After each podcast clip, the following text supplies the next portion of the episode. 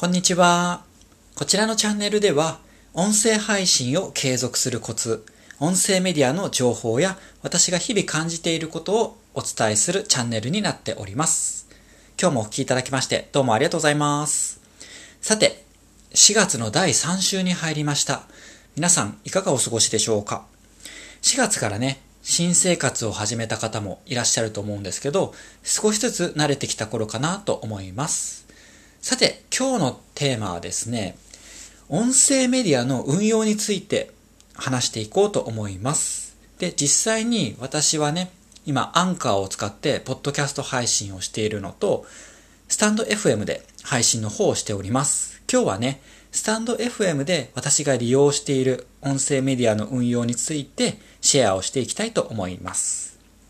でね、皆さんは音声配信をした後ってどうされてますか？まあどうされてますかというか、音声配信をした後にそのままで終わらせたりしていませんかね？で、私の場合はどうしているかというとね、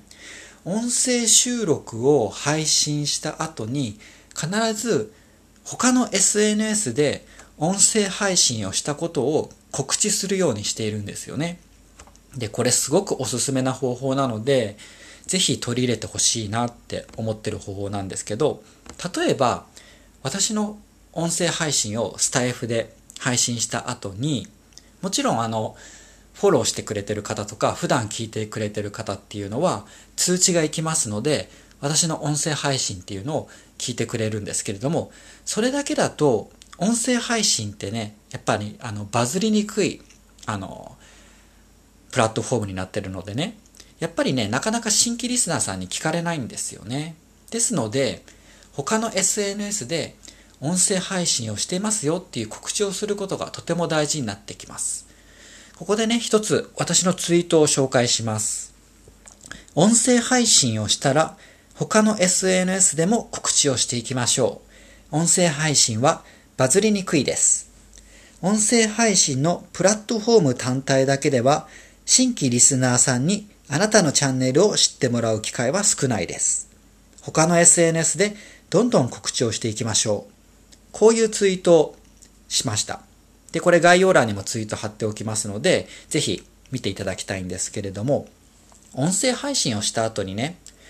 私の場合はツイッターでお知らせをしてます。で、時々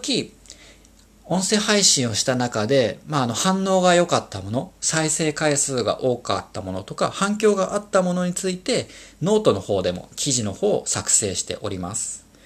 で、これ結構効果があるんですよね。そのツイッターを見た方とか、ノートを見た方が、私の記事を見て、音声配信に飛んでくれて、音声配信のチャンネルを聞いてくれるっていう流れが出てくるんですね。他の方では、例えば Facebook を利用したり、アメブロを利用したり、インスタを活用されている方っていうのもおりますので、もし自分が音声配信以外で何か SNS を運用しているものがありましたら、ぜひね、それをうまく活用して自分の音声配信っていうのを告知されると良いかと思います。でね、音声配信の収録の単体だけでは、やっぱりね、なかなかあの新規のリスナーさんっていうのに見つけてもらえることも少ないですし、あとね、音声配信を告知することで何がいいかというと、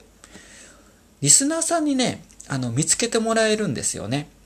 リスナーさんも毎日日々ね、あの、忙しく過ごされてますので、例えば、いろんな方の音声配信を聞きに行ってると思うんですよ。実際私もいろんな方の音声配信、それこそいろんなプラットフォームに遊びに行って、音声配信を聞きに行ったり、ライブに参加したりするんですよね。で、そうやって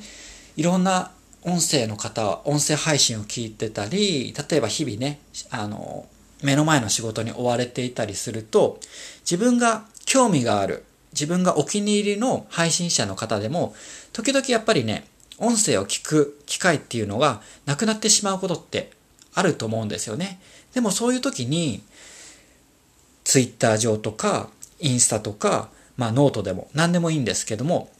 他の SNS で自分の音声配信を告知することによって、また、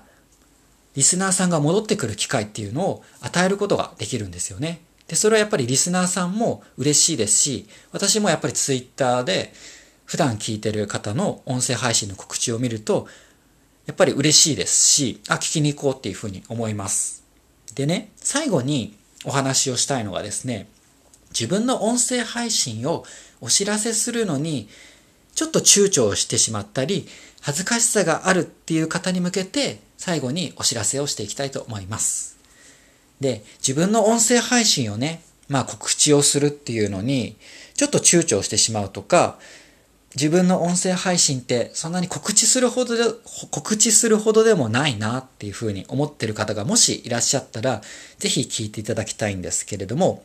そういうふうにね、躊躇したり、恥ずかしがったりする気持ちっていうのは、特に持たなくて大丈夫だと思います。なぜかというと、あなたの配信、あなたの声を待ってる方っていうのは必ずいるんですね。で、先ほども申し上げたように、リスナーさんは音声配信を知らせてくれて、むしろ感謝の気持ちっていうのがあるんですよ。で、音声配信のまあ大きな特徴なんですけれども、音声ってね、自分が気に入った配信者の方しか聞かないじゃないですか。ですので自分が応援してる配信者、共感できる配信者の音声を聞くっていう習慣がどんどんついていくので、実際に告知をすることで、新規のリスナーさんっていうのも増えてきますし、告知をすることで、やっぱり感謝をされるっていうことが増えてきますので、ぜひね、あの、躊躇をせずに自分の音声配信っていうのを他の SNS で告知をしてみてください。はい。今日はですね、音声メディアの運用についてお話をしていきました。実際にね、私がスタイフで音声配信をしている時には、Twitter でしたり、ノートで音声配信の告知をしております。ぜひ取り入れてみてください。はい。今日も最後までお聴きいただきまして、どうもありがとうございます。それでは良い日をお過ごしください。バイバイ。